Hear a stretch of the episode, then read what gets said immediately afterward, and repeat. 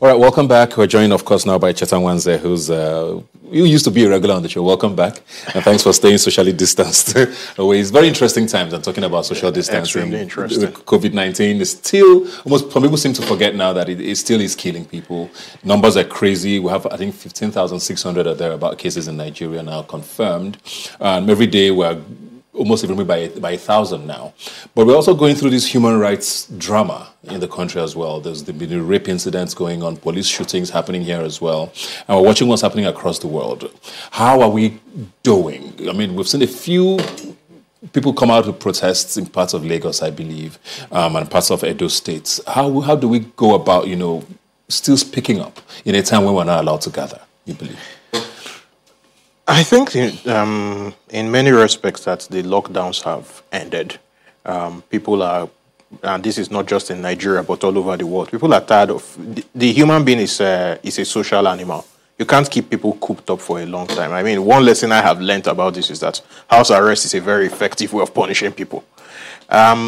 So people will gather, especially as things like police brutality come to the forefront. We've had at least 4 incidents of rape in religious in churches. The Uwa incidents in Benin, God rest her soul. We've had one in Benue. We've had yesterday there was one reported in Oyo State. There's also been one reported in, I think, Abuja. I mean, human rights will keep coming to the fore as long as we run a nation or a country where we don't have consequence. Too many of the people who do some of these things do those things in the belief or in the knowledge, depending on how you look at it, that they will do it and nothing will happen. I mean, a policeman has pointed a gun at me before and told me, I will shoot you, nothing will happen. He will not do that if he doesn't genuinely believe that nothing will happen. Now you have a situation where since the day Nigeria declared its index case till yesterday, today is 14th bar. So yes, the data I have is accurate as of the 13th of June. Since that time, we have a case of 62 people have been shot dead by the security forces in various guises. That's major. And when you have such numbers, at some point, people will finally begin to get tired. Yeah. And will begin to congregate, speak up. I would say that NSAS has been on pause. But it will resurrect. Yeah. That's just the harsh reality. We're going to take a very, very short break. When we come back, we'll be joined by the Secretary of the National Human Rights Commission to get his perspective on what they're doing with regards to human rights issues in Nigeria. Please don't go. We represent.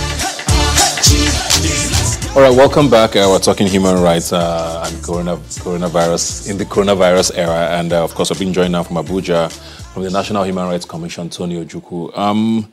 Thanks for joining us, sir. I want to just start basically with all of what's been going on in the last couple of weeks. We've had so many incidents of rape and, you know, I think most importantly, police brutality. We did hear about Tina, who was shot dead in Lagos. And as we heard from Cheta earlier, we've had at least 62 cases of extrajudicial killings by security operatives since the COVID-19 pandemic started. I mean, these are issues that are glaring. And one case is what triggered the whole of the United States. What are your thoughts on where Nigeria is human rights-wise, especially with regards to those who are supposed to keep us secure? Yeah, thank you very much, Ebuka. It's as if the COVID-19 pandemic threw up so many things. And human rights is also one of the victims of the COVID-19 pandemic because, of course, from the lockdown, it's as if the security agencies just went on rampage and, you know, it was like violation galore. And we said so, but it did not only stop there. There are things by also private actors, you know, things like rape and domestic violence, and sexual and gender-based violence generally was exacerbated, you know. So even some areas that we did not even advert our mind to, you know, we underestimated the effects of locking people in during the lockdown, you know. I kept wondering, I said, what was it that was provoking this level of sexual and gender-based violence just because of the lockdown. And I realized that the human being is really a social animal, and if you put people under house arrest, under the conditions under which the lockdown was being enforced, that's the consequence, is the manifestation in so many ways. However, it also has exposed the inadequacies of our system, that women remain unprotected, that women's rights matter, and that we should do all we can to make sure that this doesn't continue and should never happen again. So what we are doing is we have decided to make sure that we use this opportunity to create massive, massive awareness on sexual and gender-based violence. We make sure that we train all the responsible agencies like the police, and we are collaborating with NAPTIP and police to make sure that every single case of sexual and gender-based violence is going to be thoroughly investigated and prosecuted, because accountability is an issue. We are also embarking on a massive campaign to make sure that people know what to do when they are victims of sexual and gender-based violence. We are also trying to create awareness so that people don't feel stigmatized, so that people don't feel withdrawn, because if they feel withdrawn, they will not report cases of sexual and gender-based violence, and that is why perpetrators go free. People must be able to come and speak out. And we should stop. I want to talk specifics now. Very sorry to cut you off, because I know I like that you're talking about these things, but I want to talk about legislation, which is a very important part of this conversation. Something that came up a lot when all of these rape cases were being talked about was age of consent in Nigeria. I mean, there's a plethora of legislation in Nigeria that excludes women from anything. For the longest time, women couldn't get something as simple as a Nigerian passport without their husband's consent. We still have a lot of those laws that are available. What is the Commission doing to start making practical steps to fix things like this? Well, by our act, we have the mandate to advise government on needed reforms in terms of legislation. We intervene in every legislation that comes in Parliament to advise them on the human rights implications, and that includes issues like you have raised. Of course, there are ongoing reforms. Government has set up a gender-responsive committee, which is going to look at all laws and see how these laws can be harmonized in such a way that victims are not prejudiced in terms of getting accountability. So we are looking at all that now, and of course, we are working with other stakeholders to make sure that the relevant laws are going to be reviewed to make sure that prosecution is a little bit easier, and it is not hard on the victims of sexual and gender-based violence. Let me come to you, Cheta, now. He's talked a lot about, what a lockdown might have done to people, which could be, all over the world, we had cases of domestic violence was on the increase, not just in Nigeria. But, of course, police brutality was also a part of the situation. I mean, we've talked about NSAS for so long, and it's still a thing, Do you believe that with the ease on the lockdown, things will get better, or you think it's still going to be the same? Number one, travel restrictions still exist, and a lot of the cases of police brutality, of security forces brutality, because to be fair, it's not just the police that are guilty. A lot of the cases of security forces brutality happen on the roads, because people have the security forces have been extorting a lot of people who have been disobeying the law, disobeying the president's edicts and traveling.